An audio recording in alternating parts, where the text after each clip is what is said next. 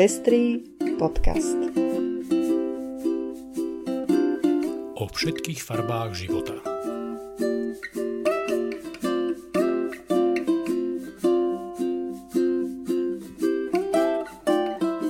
Vítame vás pri 16. vydaní Pestrých správ. Toto sú témy, ktoré vám prinášame. Podpora pre eutanáziu detí v Holandsku. Podozrivé delenie dotácií z Fondu pre rodovú rovnosť návrh na zákaz konverznej terapie v EÚ, otázniky okolo nových členov Rady OSN pre ľudské práva, otvorený list na podporu trans ľudí, odmietnutie trestného oznámenia za dúhovú vlajku na soche pápeža, ničenie rozprávkových kníh, ktoré citlivujú detí voči LGBTI ľuďom v Maďarsku, návrhy na zrušenie dlhu vysoko zadlžených rozvojových krajín. Ja som Lucia Plaváková. A ja som Ondrej Prostredník.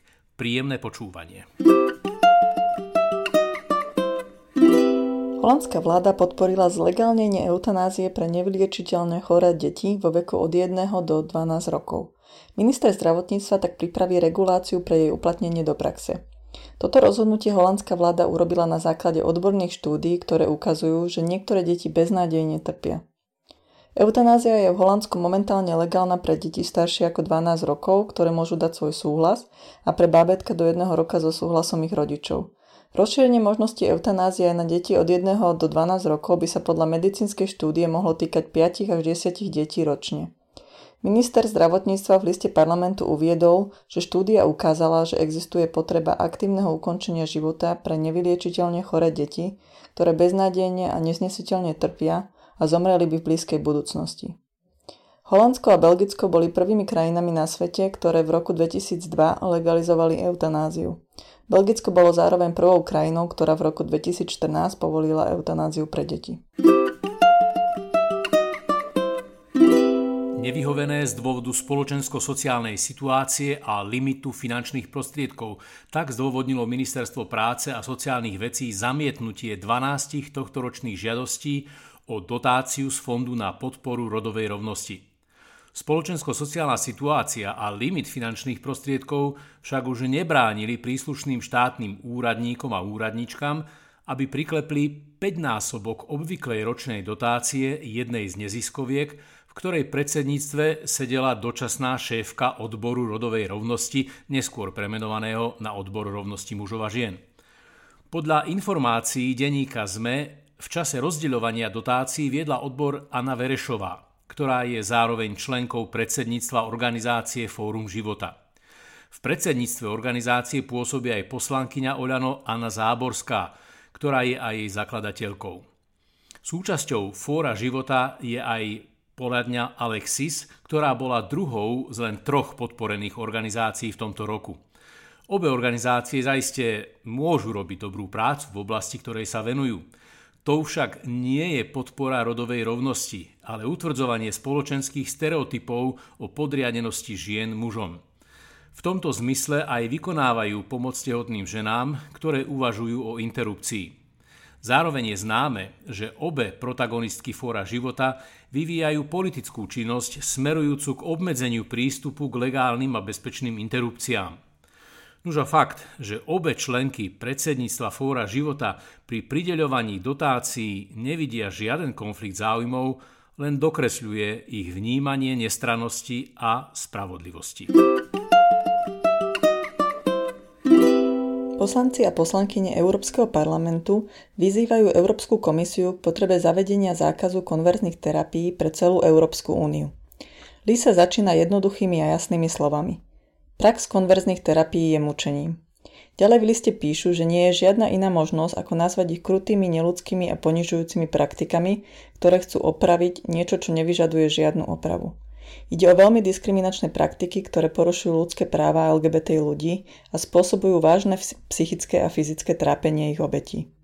Obzvlášť mladí LGBT ľudia sú vystavení vážnemu riziku močenia kvôli týmto praktikám, a to z dôvodu, že ich rodina často tlačí k tomu, aby ich podstúpili. Európsky poslanci a poslankyne v liste tiež pripomínajú, že táto výzva je o to naliehavejšia, keďže v Polsku sa objavili snahy biskupov zaviesť konverzné tábory pre LGBT ľudí.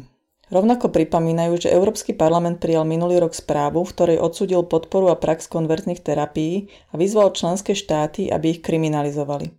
Spomedzi krajín Európskej únie ich zatiaľ zakázali iba Nemecko, Malta a niektoré časti Španielska. Európsky poslanci a poslankyne poukazujú na to, že sa nedá očakávať, že by niektoré členské štáty prijali v blízkej budúcnosti takúto legislatívu a preto vyzývajú komisiu, aby konala. Keďže Európska únia má právomoc v otázkach verejného zdravia podľa článku 168 zmluvy o Európskej únii, je oprávnená prijať adekvátnu legislatívu. Verím, že táto výzva nájde svoj ohlas v konkrétnych činoch Európskej komisie. Ideálne skôr, ako konverzné tábory skutočne v Polsku vzniknú. Na dodržiavanie ľudských práv vo svete budú dohliadať aj Rusko, Čína a Kuba.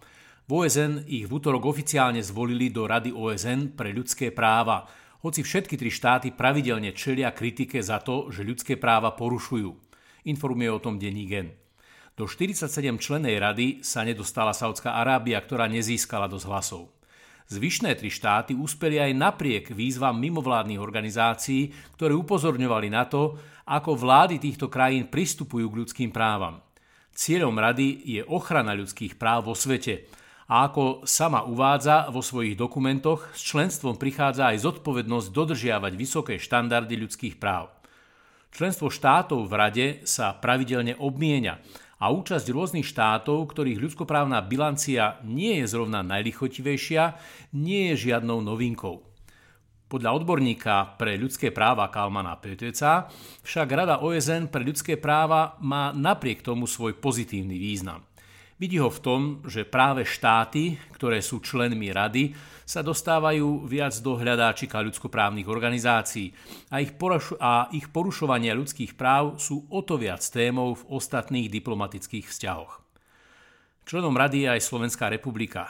Súčasťou práce rady je periodické hodnotenie stavu ľudských práv členských štátov OSN. Rada pre ľudské práva pri OSN v januári 2019 vykonala aj hodnotenie Slovenska. Výsledkom je 195 odporúčaní pre zlepšenie úrovne ľudských práv na Slovensku. Väčšina z nich sa týkala skutočnosti, že Slovensko zatiaľ neratifikovalo viaceré medzinárodné dohovory, respektíve ich rozšírenie vo forme tzv. občných protokolov v oblasti ľudských práv, napríklad protokol k dohovoru o krutom a nehumánnom zaobchádzaní a trestoch, dohovor o ochrane práv migrujúcich pracovníkov a ich rodín a najmä u nás dobre známy dohovor o boji proti násiliu na ženách. Správa sa tiež dotkla prejavov diskriminácie na základe príslušnosti k etniku alebo na základe sexuálnej orientácie. Konkrétne tiež vyzvala Slovensko, aby prijalo právnu úpravu pre spolužitie párov rovnakého pohľavia. Stephen King a Margaret Atwood sú medzi signatármi otvoreného listu na podporu trans a nebydarných ľudí v USA a v Kanade. Je to ďalší krok literárneho sveta, ktorý rozdelili postoj k právam transrodových ľudí. Obdobný list už zverejnili aj autory a autorky z britskej a írskej literárnej komunity. Obidva listy nadvezujú na celý sled udalostí, ktorý nasledoval po vyjadreniach J.K. Rowling, ktorá okrem iného povedala, že ak pohľavie nie je skutočné, tak skutočná realita žien je vymazaná.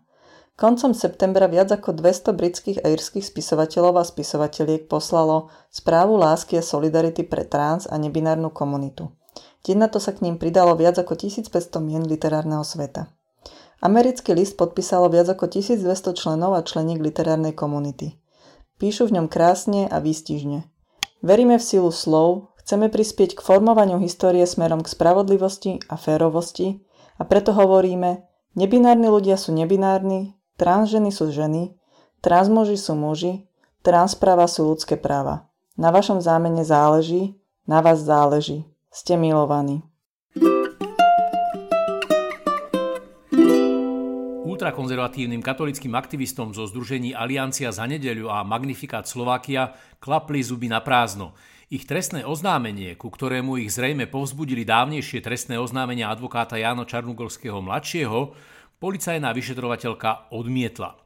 Anton Čulen a Anton Selecký považovali umiestnenie dúhovej vlajky na sochu bývalého pápeža Jana Pavla II. v Petržalke za trestný čin hanobenia národa, rasy a presvedčenia.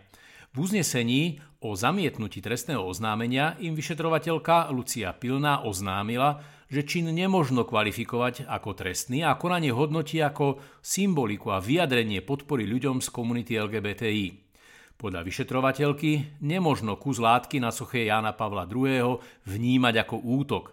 Vlajka žiadnym spôsobom sochu nepoškodila a je zrejmé, že síce oznamovatelia nesúhlasia s vyvesením dúhovej vlajky na soche Jana Pavla II., ale nazvať toto konanie ako útok, respektíve hanobenie národa, rasy a presvedčenia, nie je na mieste. Informoval o tom sám podávateľ Anton Čulen na webe organizácie Aliancia za nedeľu. Vyšetrovateľka v odôvodnení uznesenia poukazuje aj na ústretové vyjadrenia súčasného pápeža Františka smerom k tolerancii voči LGBTI ľuďom v cirkvi a dodáva, že poslaním cirkvy by okrem iného malo byť aj viesť ľudí k tomu, aby sa vedeli príjmať a rešpektovať tak, ako ich príjma a rešpektuje Boh. Odmietnutie trestného oznámenia je dobrou správou pre stav právneho štátu na Slovensku a pani vyšetrovateľka má moje uznanie za veľmi pádnu argumentáciu, keď extrémistov v radoch cirkvy uzemnila vyjadreniami ich vlastného predstaviteľa.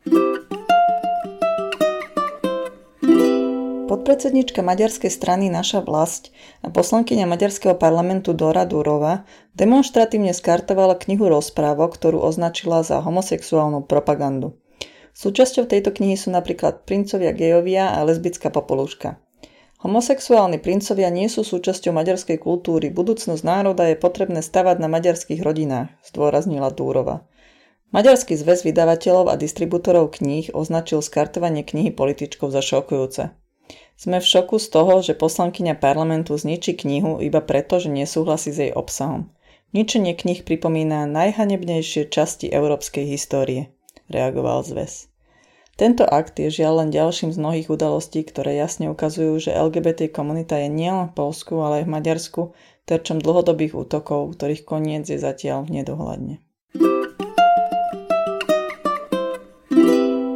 Organizácie, ktoré podporujú rozvojovú prácu, požadujú obsiahle odpúšťanie dlhov rozvojovým krajinám. Argumentujú, že pandémia ochorenia COVID-19 najtvrdšie zasiahla práve ekonomiky týchto krajín. Hospodárske veľmoci združené v G20 sa síce dohodli na dlhovom moratóriu, to však podľa iniciatívy za odlženie nestačí. V iniciatíve sú zastúpené organizácie ako Oxfam Nemecko, Miserior či Brot für die Welt, chlieb pre svet. 8. oktobra v Berlíne preto v nadväznosti na výročné zasadnutie Medzinárodného menového fondu a Svetovej banky iniciatíva oznámila, že rozvinuté štáty by mali hľadať možnosti na úplné škrtnutie dlhov niekoľko vysoko zadlžených krajín. Prognoza globálneho poklesu hospodárskeho rastu o 4,9% v dôsledku pandémie podľa iniciatívy hrozí s nefunkčnením ekonomik niekoľkých rozvojových krajín a ani predlženie moratória na splácanie medzinárodného dlhu ich situáciu nevyrieši. Okrem toho, členovia iniciatívy trvajú na tom, že do odpustenia dlhov sa musia zapojiť aj súkromní veriteľia. Je dôležité, aby sa ekonomiky rozvojových krajín konečne mohli posunúť ďalej a sústrediť sa na rozvoj svojho zdravotníctva a vzdelávania. Aktuálne sa všetky podujatia presunuli do online priestoru a v ňom bude aj diskusia o dúhových rodinách, ktorú si budete môcť vypočuť už útorok 20.10. o 18.00 v rámci filmového festivalu Inakosti. Okrem mňa budú diskutovať Anna Symington Marr a Majo Čurila. Moderovať nás bude Martin Staňo, za čo mu vopred ďakujem. Tešíme sa na vás. Ani ja tento týždeň pre vás nemám fyzické podujatia, napokon ani nie je vhodné, aby ste vôbec na nejaké išli v tejto situácii. Ale našiel som zaujímavé online podujatie venované krízovej komunikácii na sociálnych sieťach. Ponúka ho lektor Martin Prodaj v stredu 21. októbra o 18. hodine.